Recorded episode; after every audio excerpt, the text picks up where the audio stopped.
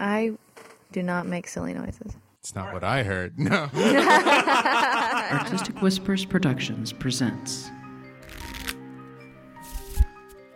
Antithesis Book 1 Predestination and Other Games of Chance. A podcast novel written and performed by J. Daniel Sawyer. Author contact information at www.jdsawyer.net.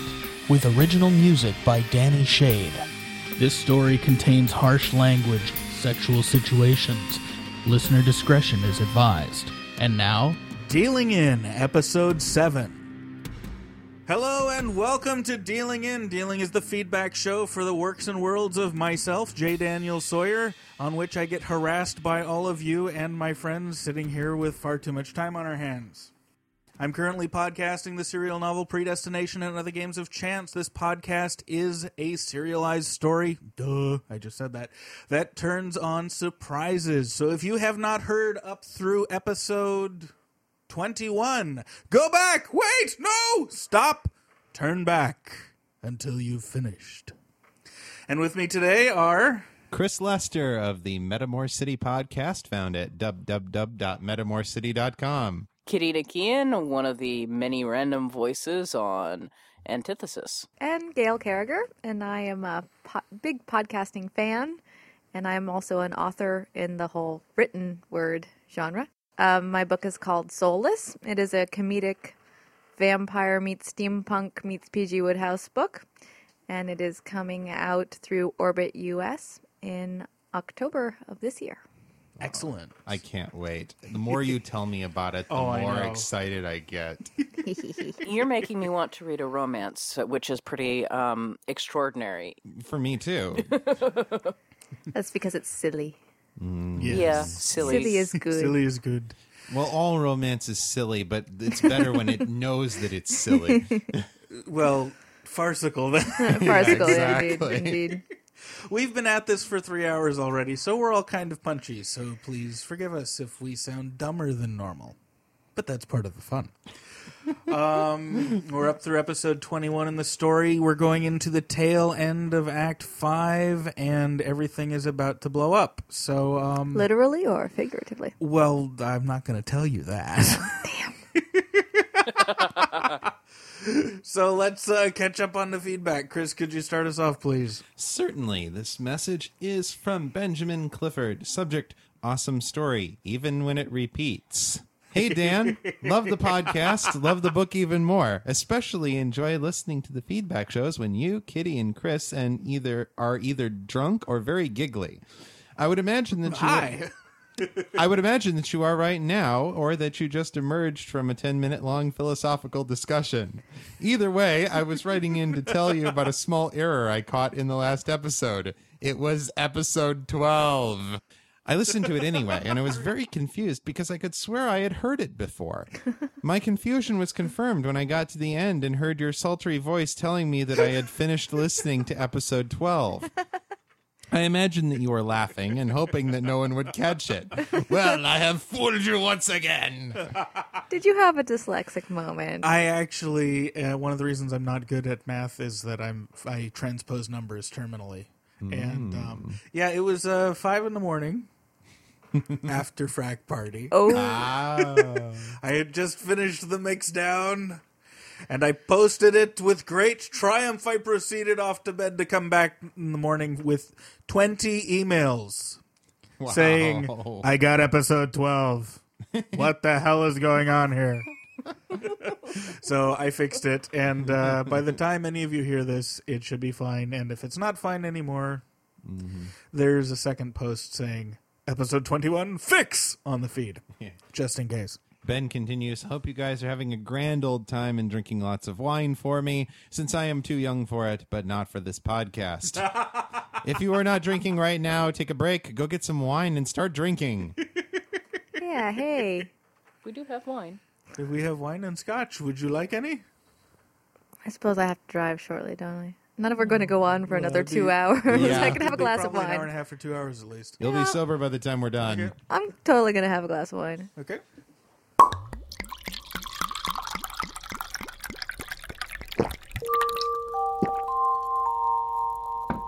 And now we enter the alcoholic part of our program.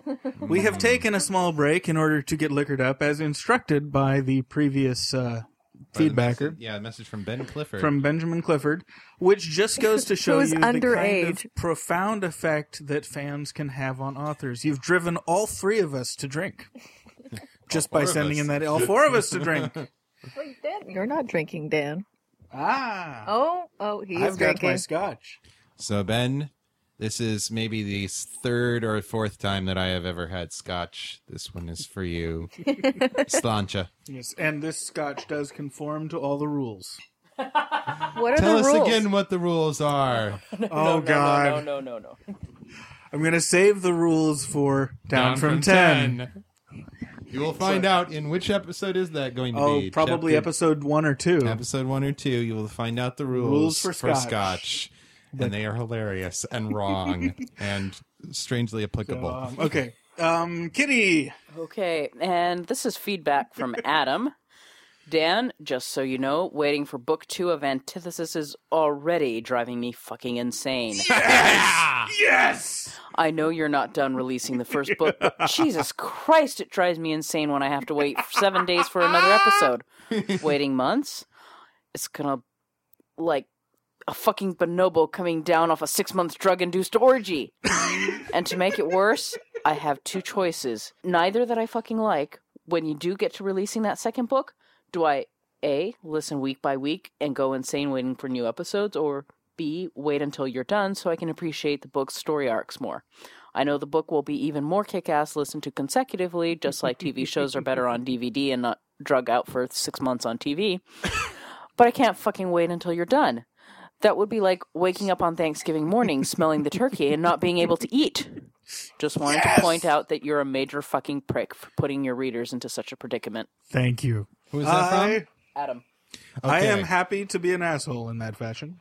And uh, just And in good at case, because we didn't mention it earlier, this episode may contain a huge amount of fucking profanity. Well, it says that on the on, on the opening credits. Ah, Says this, okay. this podcast contains. Yeah, I was going to adult say, Dan language. has that warning in place. Good. Oh yeah, I, I recorded it once because I don't like saying it every time. Mm. yes, I'm a dirty-minded asshole. Well, apparently so are your listeners. Well, you know what is it? Uh, like attracts like. Mm. My Maybe that email. should make me worried. or me. oh, sorry guys. I now have three people staring daggers at me from around the room. We're doomed. Uh, My email is from someone named Eldon. Oh, Ah, Eldon Eldon KR of the Banter Over a Cigarette podcast. yes, Oh. indeed. Oh, okay. I've been catching up on Antithesis. Had to go back and listen to some old episodes again. I'm still impressed by your story and your narration. A lot of podcasters just do a straight read with their narration, but you put emotion into it. A man of your caliber, I feel, will be able to go a long way with your talents. Anyway, I can never hear the words man of your caliber without thinking of playtesting.net's uh, death by cliche. anyway, just listened to a couple of the feedback shows. It's always good to know that I can make Jaden JD Sawyer blush. Well, you just did it again, Eldon. Can't wait till you come off hiatus. I would love to come on your show. Mm. All right. The next one is a long one from our good friend David Dzwirik. The Canadian with whom I have been feuding. Hi, Dan. You win. Your feedback on my letter was intelligent, thoughtful, interesting, elucidating, illuminating, and educational. Between you and Chris, you fully addressed my points and almost convinced me that our differences are regional rather than historical and value based. I do agree with you that a union, like the EU, would be beneficial and logical. However, like the EU, I still think that our differences mandate a certain level of political and domestic independence. Oh, I agree. I'm all for local control when possible. For instance, although the EU foreign poli- although EU foreign policy exists, each country has their own individual approaches and nuances. I thought that I was knowledgeable in US history, but obviously I am not. What I found most interesting and educational was your explanation on how Reconstruction after the Civil War caused past and present effects that helped to explain the difference between the U.S. and Canada slash Western Europe in items ranging from health care to the death penalty. I have spent some time along the Georgia Alabama border, and although I was impressed by the friendliness of the people, your analysis explains a certain undercurrent that was palpable. What started as a semi serious lark, giving you a hard time for your use of the United States of North America in antithesis, has ended up as a serious and respectful discussion. Thank you, and please also thank Chris. Thank you, Chris. You're welcome, Dan. And Chris is looking very civilized with his scotch in his hand, his little pinky kind of sticking out. Pinkies up makes everything civilized. It's very important. Dan uh, David continues. However, this has fully trumped the raison d'etre for the death threat that I had prepared for you, expecting a flippant, arrogant answer to my tongue-in-cheek attack. Ruined. what a way to treat your fans. I know it's terrible. I sent you evidence, facts and figures, and even comments by fellow Yanks that Canada is different different than the US. David, different from the US, especially in areas of health, violence, life expectancy, and even the security of the banking system, all the reflection of our differing values, notwithstanding our admittedly close physical, economic, political, historical, and family ties. I expected asinine and arrogant comments substantiating your belief that Canadian culture and values are similar to American ones, notwithstanding all the evidence sent to you by yours truly and no doubt many of the other insulted Canadians. By the way, some of that evidence was a wonderful, very long article by Fareed Zakaria, who is Ooh. really, really sharp and always fun to read. yeah, Fareed. So, as you yourself request on innumerable, innumerable occasions, at least three or four, I prepared the worst, most violent, and most appropriate death threat that this proud Canadian can devise for an arrogant Yank. All Americans are Yanks to Canadians, who has, may I use the word, the audacity to insult Canadians. And now it is all for naught. But then again, perhaps you deserve it in any case for raining on my parade. So here it is. Ready? Ready? May you move to Winnipeg! Oh, you bastard! All I know is that before the war, he was the Green Guardian, part of the Prairie Patrol, and the greatest hero Winnipeg had ever known. That's not saying very much. Oh! Oh, we love the red panda. Yes, indeed. to all of our listeners in Winnipeg, by the way, that was from the Red Panda at decoderringtheatre.com. uh, to all of our listeners in Winnipeg, I, Chris Lester, apologize on behalf of both David and Dan.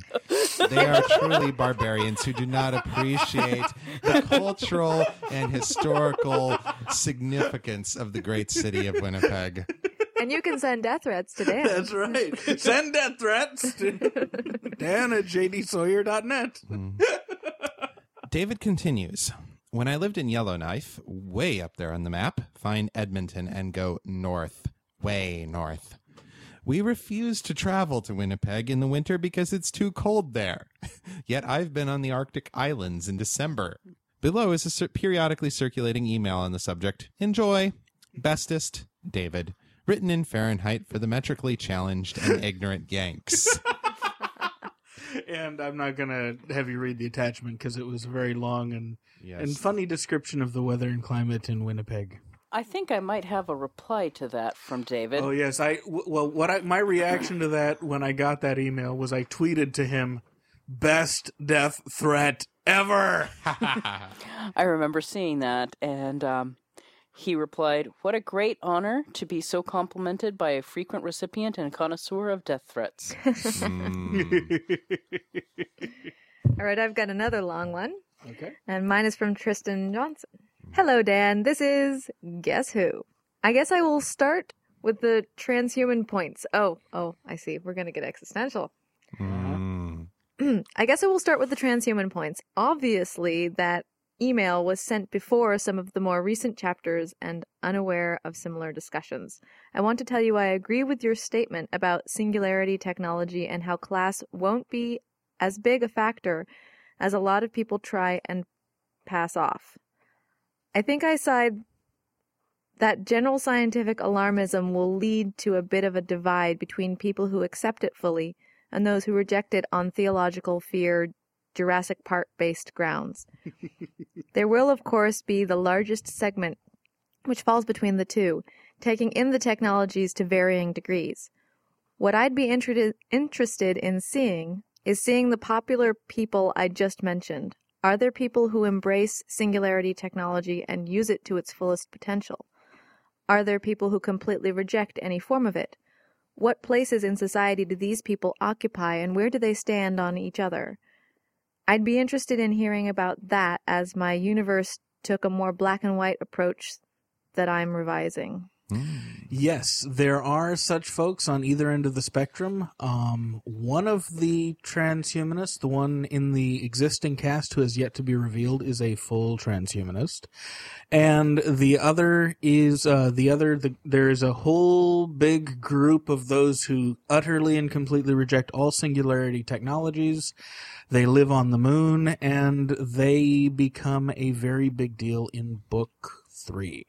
Is there any sort of culture that um, is into like radical body modification Yes. with like the like I'm thinking like the furry subculture. Furries don't do radical body mods. They bel that well that depends on which ones you talk to because there's a number I I used to be um writing quite extensively in the furry community Mm-hmm. and a lot of them are holding on looking with great expectation to the the days day of when they trans can, to the day when they can. Gotcha. Um, I I don't have furries in the book. Uh, Mm-hmm. don't have any plans for furries in the book, but there are divergent, uh, nascently divergent evolutionary strains in the human race. Mm-hmm. Um, people who have deliberately engineered themselves to live in gravity-free environments, particularly. Mm. Um, who Quaddies. who who pretty much just just travel through space and don't ever get near gravity well. Um, they don't come into play till quite a bit later. Um, and, and there's all sorts of fun other stuff that I don't want to get into because I don't want to spoil it. I'm I'm thinking of like the Betan hermaphrodites from uh, from Lo- Lois McMaster Bujold's uh, Vorkosigan saga. where- I haven't read that one Mm. yet. Oh, you you've, you've told me about it at great length. yes, yeah, good stuff. Next point of discussion was the discussion about the US and A and the difference the differences in culture mentioned. I re- agree with you for the most part and your history definitely put me in my place for a few things. The only things I could point out would be the bigger cultural difference between the US and Mexico as the language and cultural barrier would be a big hurdle for all the nations in this blanket country. Oh, you know, there. I've lived in L.A. and San Diego, and I don't see it. It's a bigger hurdle, but it's not that big a hurdle. Yeah, I mean, the, we're already living in an increasingly bilingual uh, country where Well, California is Yeah, Spanish speaking yeah, now. exactly. And you have to be able to to be you know bilingual to be to be able to get on everywhere here. In fact, I would think Mexicans socially would be more on board for a union with the rest of Latin America. In the long run, it makes for an interesting discussion topic. The subtle tapestry of culture that makes up the New World is an interesting one indeed. Last point is the name United States of North America. Really? We couldn't go with the conspiracy theorist's favorite North American Union or something? There's a reason I didn't go with North American Union, and that's it. I think even future people would feel a bit of a bias would be in the term United States, even if it logically applies to the name of the nation. Well, that's true, but I'm a biased American, and besides, I personally don't like inventing that many new words. It mm-hmm. takes someone who is really good at it to be able to pull it off and not disorient the readers. And that was something I didn't feel like I wanted to put a lot of effort into the name of the country because it would just disorient people mm-hmm. for to no good effect. I do wonder. Um, oh, by the way, the Latin America, uh, Yeah. the North, the United States of North America goes from Canada to Costa Rica. Oh. Includes all the all the way. Well, actually, maybe Panama. maybe down to Panama. Actually, yeah, because Panama has Yeah. got really close ties with the United yeah, States. yeah, okay, yeah. It ends at the Panama Canal, and that's where the the South American alliance starts. Gotcha. Um, You could do like so North American Consortium or something like wow, that. that's not a bad idea. Yeah. I Well, always there's like always open there's always the print version of the book. exactly. editing, Well, that's what I'm thinking of. Is find and replace is a glorious thing. Mm, The beautiful. Knackers, Knackers. North American Consortium, Knack. Yeah. I'm feeling really knackered tonight. Ouch. Sorry. We talked about this on Skype, but I wanted to get the public in on this idea.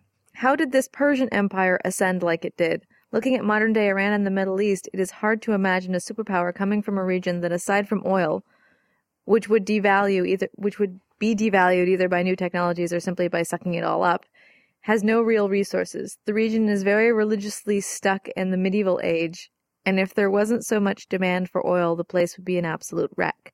The place is constantly at war or the brink of war. One of the greatest scholarly empires of all time, destroyed by a combination of Mongols and European invasions. So my question and is internal fundamentalist backlash.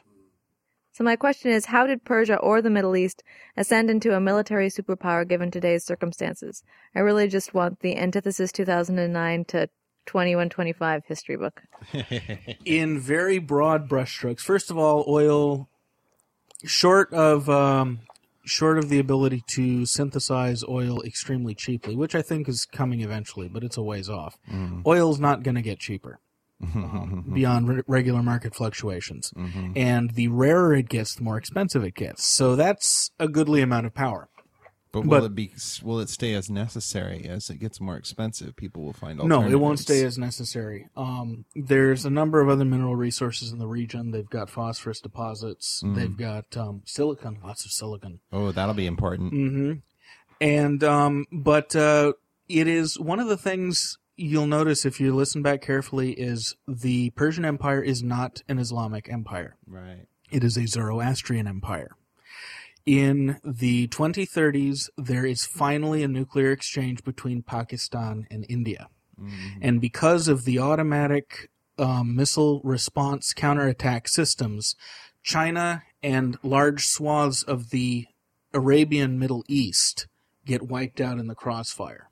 Because I could see if, um, yeah, I mean, Not all of China, but the coastal regions. I would think that, that Israel would have some automatic launch systems that would get triggered if. Uh, Isra- Israel and the the western portions of the Middle East stay out of it, which is one of the reasons Persia survives. ah, But at that point, when fundamentalist Sunni Islam and Wahhabism trigger a nuclear war, they lose their cultural street cred. mm, And the uh, Zoroastrians, who are now a, min- a very radical minority religion, not radical theologically, but ra- they're radically not many of them. right. There's Uh, like less than a million in Yeah, the world. less than a million in the world now. In India and in um, Iran is where most of them are. Mhm.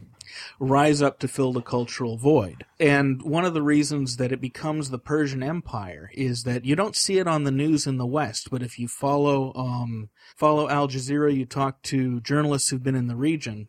Iran is right on the cusp of a major cultural revolution because its younger generation is largely secular, is very cosmopolitan, has absolutely no time for the um, power structure that exists now. So, what I'm positing, the extreme long shot that I'm positing, because I found it dramatically interesting, is that the nuclear war knocks the last of the pins out from the existing Iranian power structure, and the cosmopolitans and the Zoroastrians rise up to take control of the culture.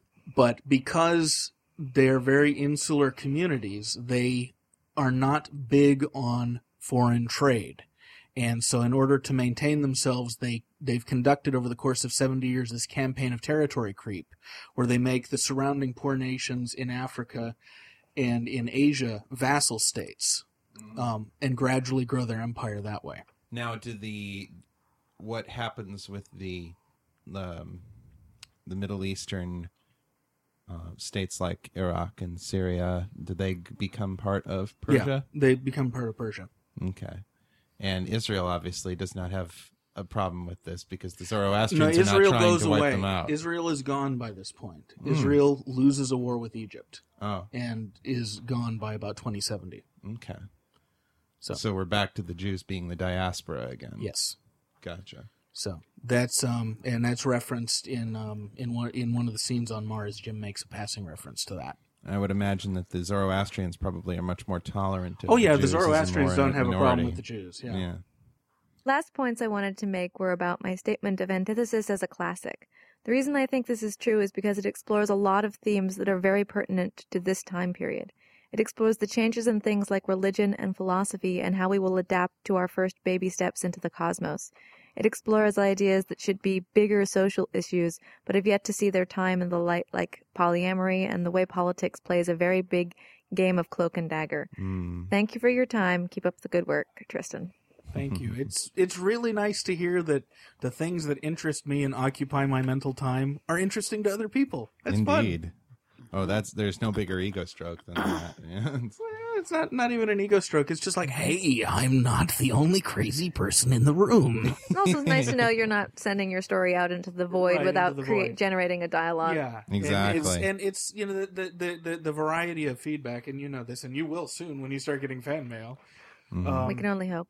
The the variety you get, you know, some people just find it really entertaining, and some people find it really thought provoking, and it's just that variety is so much fun. I don't think I'm going to provoke a lot of thoughts. Oh, I don't know. Equating the uh, British Empire with werewolves.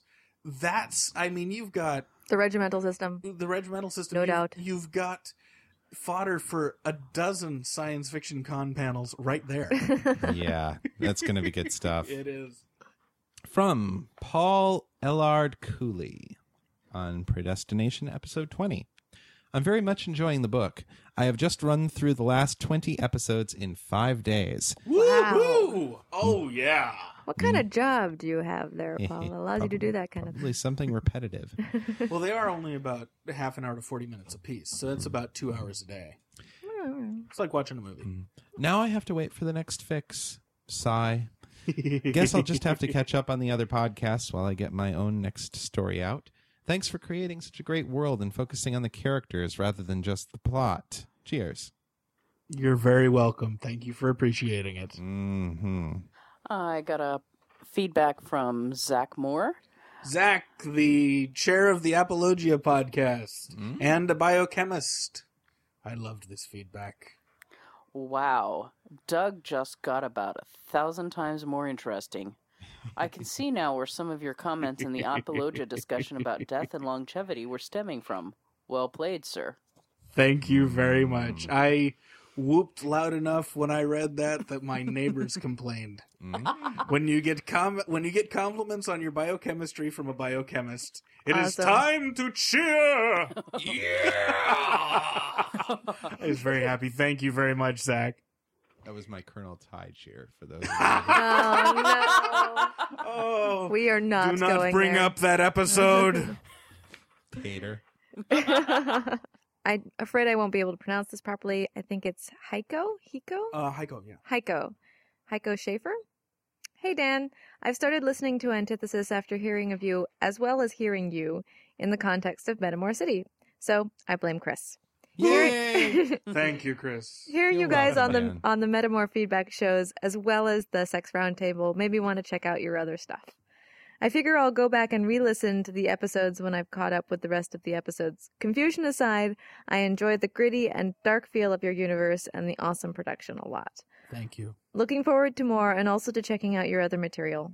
What prompted me to send you mail bef- before being up to speed with your feed was your usage of the term Old Europe in Dealing in episode 5. I was a bit puzzled by that, since I couldn't tell what your intention slash meaning of the term was. I was only aware of the term Old Europe in the context of Bushko propaganda. In that context, I think, the meaning didn't even include the UK. You used the term in the context of countries with a semi royalist setup. Anyway, good stuff.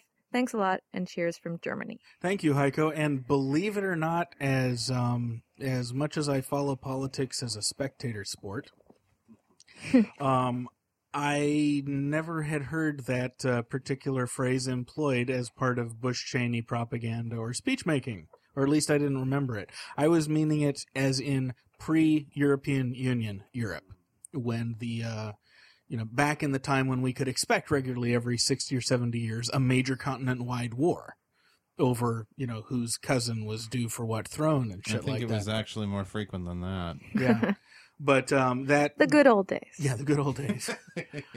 the European Union has changed the face of Europe, hopefully forever, and you know, not entirely for the better, but in that, in the sense that there's not exploding into war all the time. Oh wow, what an improvement Yes, for everyone else.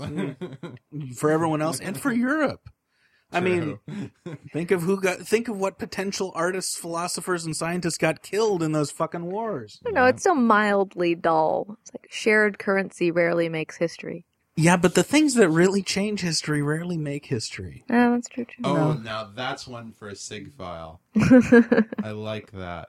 Thanks. But yeah, I mean, can you imagine what, you know, a hundred years ago, you could, um, have an exciting political thriller about France marching its troops through the Channel and taking over London. Now the very idea is ridiculous because they're de- interdependent on trade. They've got a common currency. It Not if you talk to the French or the British. Well, they, yeah, they posture a lot, but I mean, And and I think that tunnel is a highway. a highway and a train. Yeah. mm-hmm. Yeah. So yeah, it's uh it's a whole different world than the one even I grew up in, and it's really exciting. I remember when I was a kid and I 1988 I drew a map of what I thought that Europe might look like 100 years in the future. And I had this whole United States of Europe thing that encompassed western and central Europe. And then I had um I had hypothesized that the Soviet Union would split and that you would end up with a piece of it that held on to the old Soviet system and that you would have a piece of it that was free Russia and then you'd have um, Belarus and Ukraine and, and the Baltic states independent. And So I glad I'm not the only one roughly my age who can remember the Cold War. and I thought that it was like this totally um, pie in the sky. Oh, this will happen someday. Uh, And a and year then the next year, the Berlin Wall fell. And I remember the same thing Never happening. Forget that. Uh huh. And then in, I remember sitting around Christmas vacation at my aunt and uncle's house, hearing about the rev- the attempted coup in Mhm, in Russia. Russia in 1991. Yep. And it's like New Year's Day, we wake up and the Soviet Union just doesn't exist anymore. And it's Mhm. like, wow. It was so exciting. I remember watching the Berlin Wall fall on live TV. I remember my mom crying. She was in um, Czechoslovakia when the Russians came in. Oh, and so, you know, she has all these memories. My mom is English for the listeners. Mhm. And um, Wow. Yeah, I remember Tiananmen Square the year before Mhm. and watching that live on TV. And I was, Yeah. tw- I think, 12 for Tiananmen Square. And watching it and thinking, you know, that they, they might win. Mm. You know, we, we might Yeah. actually lose this. And then less than a year later, watching the Berlin Wall fall. And it was such a shock. And I was so happy. Yeah. I I had an experience very similar to Chris's. Um, for me, it was a school project of, of um, on the history of, of Germany and the importance of Tag X, which was this mythologicalized um, day of reunification that nobody actually believed in, but everybody wanted. And yes. it, it, it was something like six months later that it actually happened. Whoa. oh, yeah. Yeah, we grew up in one of the most earth-shaking times to be alive. hmm I mean, between Berlin Wall, the collapse of the Soviet Union, free elections coming to South Africa. Mhm. Oh yeah, Um, end of apartheid. That's right. and we were running around in fluorescent colors and Uh-huh. acid wash jeans, Yep, jelly shoes. Jordache. Those of you in your twenties, you have no idea what you missed. Mm, Well, they'll get theirs. Oh, they'll get yeah, definitely. yep. Next, Next, is he? Does he carry on? yeah, this is another Heiko uh, or Heiko or however you pronounce that.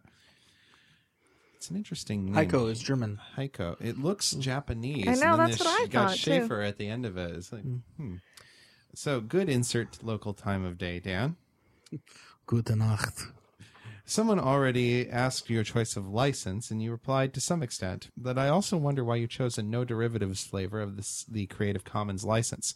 Was the possibility of getting your writing published and printed a concern, or did you oh, just Oh, yes. do you just prefer that people don't write spin-offs? Not to sound like I'm complaining, I do think that every kind of CC license is often uh, is awesome. But as a Stallman fanboy, I have a certain bias for licensees that behave like the GPL. Um, I may someday do something like the GPL in one of my universes. This is not that universe. This universe has a lot in it that is, for example, optionable for film material. And a no derivatives license protects me from people who say, Ooh, I want to go make a movie Right. um, among other things. So no, it's a very deliberate choice, and um, there are very good reasons that I'm not going to take a lot of time to go into that I don't want fan fiction or fan films done in this universe. He goes on, I like the idea of culture working in a more mashup way. Cory Doctorow likes suggesting a possible and desirable future with more permissive and mashup friendly cultural artifacts. So I wonder about the forces in play and why authors choose one way or another. Again, cheers from Germany and keep up the great work. I. I agree. Um, you know, uh, Doctorow has some interesting stuff to say on the subject. Stallman has some interesting stuff to say on the subject, and I've been a Linux evangelist for a decade now. Um, I intend to maintain control of my creations until either I die or I figure I've run their course on a business level, and then I intend to release them all the way. But uh, we we authors do have to be able to make some kind of a living on what we do um, as much as we like to contribute to the cultural dialogue. I think contributing back to the cultural dialogue and eventually going into the public domain rather than waiting for my great grandchildren, if I was going to have any, to uh, decide they're tired of living off the inheritance. I think that's the responsible and honorable thing to do. And that's what I intend to do. But while I'm alive, I like to be able to eat, you know? I couldn't agree more. Although I must say that I'm I'm saying this off the record so far as my publishing house is concerned. But um I am looking forward to fanfic. It's like one of the things that I, I think is a hallmark as a writer of becoming, you know, part of the part of the culture. once I once I've got a publishing deal, I'm not worried about fanfic. But I don't want the mm-hmm. brand diluted. Yeah. I think before my, then. my house is pretty progressive, and I think they'll probably turn a blind eye Sure. to any. But you've already got your out. print deal too. I do. That's true. And I don't have mine yet. And you're going to get so much slash for your characters. I know. I can't wait. For me, choosing. You're gonna have to do the Gail Carriger slash cast. One of my betas got a little bored at the end of uh, the second book, I think, and started just recommending slash pairings in the market. Very good. Very good. Mm, Was that one of your Armenian lovers? that was yes, one of the Armenian lovers. yeah. Excellent. Yeah, I. She always recommends slash pairings of everybody. yup. including real life people. I, That's one of the reasons got I love her. I just got Dan as he was taking a sip of scotch. Snarfed my scotch, man. Ouch. As for me, the reason why I chose the uh, Creative Commons share alike license for, or attribution share alike license for Metamor City was more pragmatic. It was because I didn't create the original universe that Metamor City is based off of. So I was doing a share alike already. And so. And so you were forced to, and that's a Yeah. GPL. The share alike is the is the commons equivalent of the GPL. right. Okay, and I've got a slightly longer uh, uh, feedback this time from Abby Hilton. Hey, Dan, this is Abby from the Prophet of Panimendorah podcast. I found Antithesis because of the feedback show you did with Chris Lester, and I devoured it in about a week. Woo! Great stuff. I heard a couple of your trailers and other podcasts, and although they made me curious, they didn't give me any hint of what the story is actually about. If I'd had a hint, I might have come over here sooner. I'm not sure I've heard anyone on this podcast summarize the story as I see it, so I'm going to. Thank you. This is what I tell my friends to get them interested. I say, This is the American Revolution in space, with planetary settlements playing the role of the colonies, America playing the role of Great Britain, and the Persians playing the role of the French. Hmm. in addition, there's a whole Interesting bunch of cloak and dagger stuff, fun technology, a poker motif, lots of literary and biblical references, and plenty of sex. And you should try it. Cross-dressing. and cross dressing. That's right. Don't right. discount the cross-dressing. mm-hmm. Cross dressing is always good. If anyone is looking for a way to pitch this to their friends, this is my suggestion. I also love that you've got colonies called Sil- Sidon and Nineveh. That's lovely. Thank you. also, there's one point that made me very happy where Cassie says something to Joss about the line of black that bends and floats in the rising tide Tides like a the bridge of boats. I memorized Paul Revere's Ride in fifth grade, and I can still quote large chunks of the poem. If you'd said one if by land and two if by sea, everyone would have known what you were talking about, but you used an obscure line, so those of us who mm-hmm. actually know the poem could get warm fuzzies. That made That's me a happy. Cookie. when That's we a were cookie. talking about Yep. cookies on a different feedback. There's a lot of those That's buried in there. Mhm. But yeah, I'm glad you caught that, Abby. And yeah, I I didn't want to do one if by land and two if by sea for two reasons. A, it's obvious and cliched because everyone quotes it, and two, it didn't actually work in the context of the conversation. Whereas when he says, uh, "What are you trying to do?" and she quotes that, that's a visual of the uh, of the opposing force. And uh, so I thought mm-hmm. that fit the conversation better as well. and, and that's one of those that actually works if you don't know the poem Right. too. So mm-hmm. you, you can get a. It is a visual reference, Right. Uh, what I'm waiting to see is the bedraggled, long haired, scruffy looking guy who comes onto the space station telling them that they're going to be destroyed in three days unless they repent. Funny you should mention that. Not repent, but there is a point at the beginning of book five. Book five opens with a man who has been starving and in and stuck in a small escape pod for weeks. He is he has gone crazy and he walks in he's picked up and starts raving about finding the um finding the entrance to God's throne room. And that kicks off book 5 And if and if I can let the world in on one secret, you've already met him. yes you have Okay, and uh, finishing off her feedback. Now, if you'll just quote the rhyme of the ancient mariner, my life will be complete. Thanks for an awesome podcast. How about the Highwayman? That's uh, my I don't know the highwayman The Highwayman Oh, came I riding, play riding. the Highwayman for you. Loreena McKennitt does a beautiful rendition. Okay. Well, I don't have the rhyme of the ancient mariner in it uh, yet, but I may work that in. The uh, Down from Ten does open with Coleridge's Xanadu, though. Appropriately enough. Yes. There's going somebody in antithesis is going to be referred to as an albatross at some point, I'm sure. oh yes. I have an email here from Arno de Koch. Hello. Got introduced to your podcast via the feedback shows on Metamor City. I figured that someone with such a twisted sense of humor should make for an interesting podcast. Thank you. Apparently, I was right. yes. So thank you for your podcast. It's a treat to listen to and helpful in improving my English, i.e., filling the obvious gaps a normal education in a language would have. You know, the words that earn the title explicit. What the fuck are you talking about? also, you have my thanks for your dangerously addictive discussions with Chris Lester on the feedback shows. They have quite a depth and, more often than not, give me a new point of view to think about. Best regards from Amster- Amsterdam. Arno. Nice. and if somebody from Amsterdam thinks that you're dangerously addictive, that's saying something. Now I've just got to find out if my friend who lives in Amsterdam is listening. Um, I would Ed, just like to say that I love Amsterdam, I've never been. and this is from someone who does not is not interested in engaging. Shall we say? Um, it's a genuinely beautiful city, the canal area. It's it's on my list of things to see. I haven't been to Europe yet, and I want to go so bad. But uh, Ed, if you're listening, Ed's my friend in Amsterdam. Write in. I want to know if you found me yet. It has started to pour. pouring with rain out there, guys. Welcome to California. We are glad. It adds a certain uh, mise en scene. Je ne sais quoi. Je ne sais quoi. See. If you need some water. Chris is almost done with his glass He's looking a little sloshed there. and his And it was only one his finger. nose has come over all shiny. David Deswirek continues in another email. Glad to hear Larry Bushey do the prologue to episode 21. Or was that 12?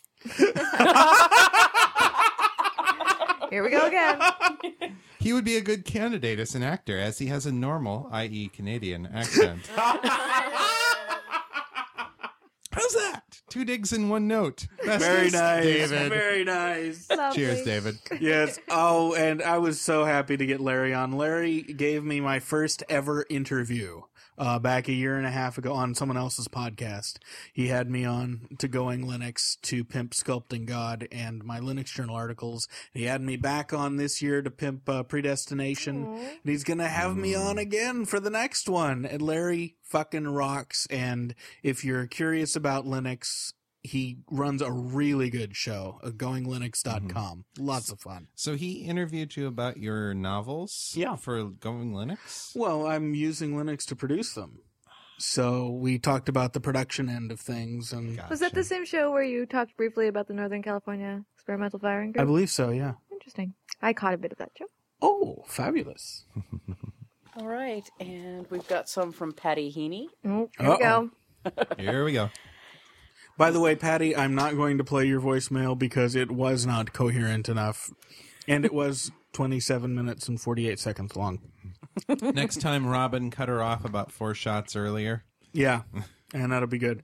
But I am going to have Kitty read your text, so. And um, Patty Heaney sends a feedback entitled Recursivity. It is a word now. Howdy. You ever get the feeling that your feedback is taking on a life of its own? Well, you should no, should. never, never. To Keep it away. Sorry, what? to illustrate that, I bring you my purely, purely recursive email. So, what is this only one kind of help that I seem to need? And does it come with chocolate frosting? I love how you're now playing other feedback during my feedback in response to my talking points. I feel special. You are special, Patty. You're so special. Very, very special. You guys can go on about the specialness. I am going to lose a listener if I say anything. I'm kidding.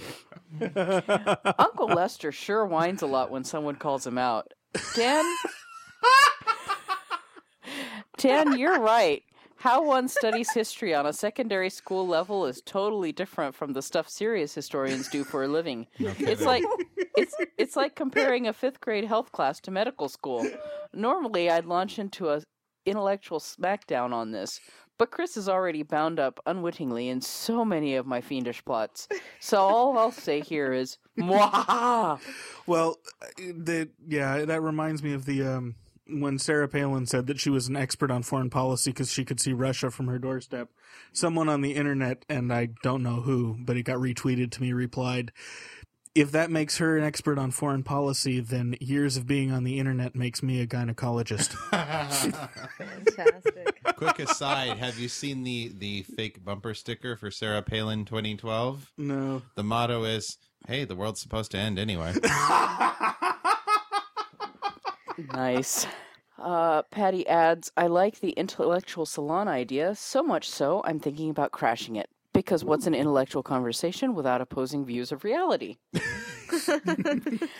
Yeah, and and you have to take that in context with her comments last time on how relativity wasn't really all that relative, or something like that.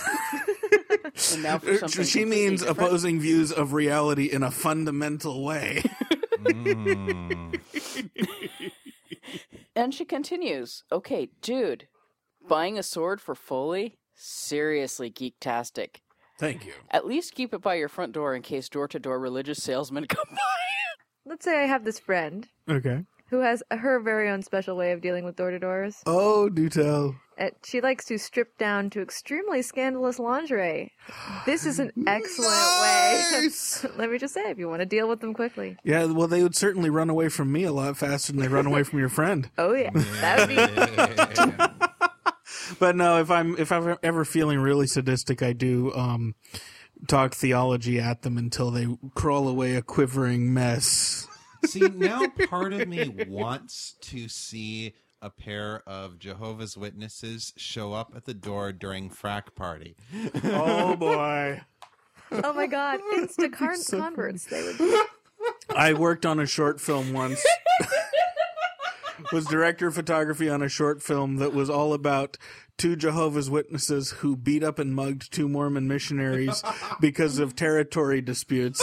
It, it was great. It was like a mob film. It was a mob film. Fantastic. Uh, I've Oh, got the it. Mormons would be to show it even to you. better because the the frack party's got the whole you know bisexual man love thing going on. Oh, bisexual everyone love thing going That, on. yeah, that's true, We but just- I'm particularly We just sick pretty boy on them. there you oh See- I sick on them. and, And and versus the Mormon missionaries. Whose handle, ladies and gentlemen, is the gateway by. Yes.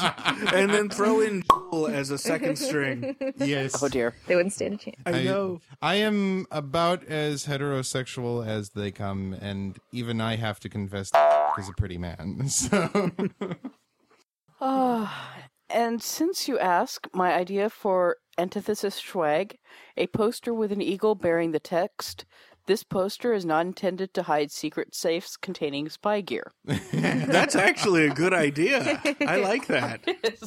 Thank you very much. It's going on the list. And now I have competition in the death threat category. I'm going to have to knuckle under and get um surreal. well, more than usual anyway. Also, since more this surreal than usual for knew? Patty. God Fasten your seatbelts, guys. Also, since this is a purely recursive email, I'm going with a recursive death threat. I shall fake an invita- invitation to a secret meeting with your illegal contacts at CERN who help you add gravitas to your performances by fixing you up with dark matter that takes place in that takes place at the Large Hadron Collider mm-hmm. after it's back online. Is the Large Hadron Collider offline? Yeah. It is. Oh. Yeah. By the way, um, there's a wonderful website for those of you who are worried about it. www has the Large Hadron Collider destroyed the Earth yet.com. Ta check it out. It's very informative. I'm sure it's highly educational. Yes. There, through a freakish reaction between one of Chris's Welsh corky fantasies, a small rotary fan, Wait a minute, wait a minute. Back up, back up. Because I heard the word Chris's Welsh, Welsh corgi corgi fantasies. I do not think that I've ever had any Welsh corgi fantasies. At least I hope I haven't. And She's I've a time traveler, too, you know. I've had some weird freaking dreams the last week, but none of them involved a Welsh corgi. Well, this was that's because you had the Martian death flu. Next month, you see, you're scheduled for the Welsh death flu. Oh, See, when I, w- w- when she says something like this, I'm I'm imagining um, that one character from Torchwood that had that thing for poodles. ew. James Marsters' character. Yes, yes. um, okay, between one of Chris's Welsh corgi fantasies, a small rotary fan, and the main particle stream, you shall find yourself pledged into a black hole that lands you back in time in the form of an armadillo. the scientists at the at the LHC, not being familiar with American wildlife, mail you back to the states where you end up at my secret laboratory in the high desert and thus take place in the stampede of your brethren that ultimately causes you to burst into flames following the plan in my first death threats. yes, the stampede of flaming armadillos. Worse, because you've clearly broken some physical and grammatical laws in all this time and space travel. Pip shall order you imprisoned in the top secret librarian's fortress dungeons, where you shall be eaten by a massive, heavily mutated Tasmanian devil. Snuggles, Batty Heaney. I was gonna say that that last Up part until the wasn't last sounding half of the bad. last sentence, yeah. it sounded kind of fun. Impressive. Very impressive, Patty. Al- Thank you. although Tasmanian devils do not occur in New Zealand. Then again, she's breaking so many other laws of the universe. That's the end of part one of Dealing in episode seven. Join us for part two in another day or so. And remember, it isn't whether you win or lose, it's how you rig the game.